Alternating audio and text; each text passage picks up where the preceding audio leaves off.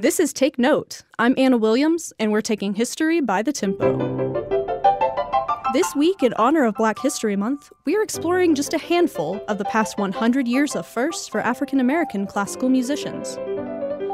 In 1918, Nora Holt became the first African American to earn a master's degree in music composition. Ten years later, Anne Brown was the first to be admitted to the Juilliard School.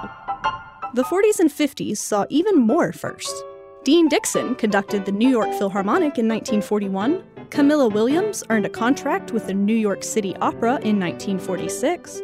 And Henry Lewis joined the Los Angeles Philharmonic as a double bassist in 1948. Moving into the 50s, Marian Anderson and Robert McFerrin both performed at the Metropolitan Opera in 1955, and Donald White joined the Cleveland Orchestra cello section in 1957. But it was not until 1990 that an African American woman, Yvette Devereaux, attained a master's degree in conducting from the prestigious Peabody Conservatory. Devereaux continued to make history by being the first African American woman to conduct the Los Angeles Philharmonic only six years later.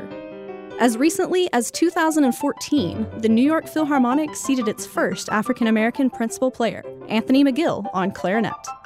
Today we recognize these trailblazers in classical music.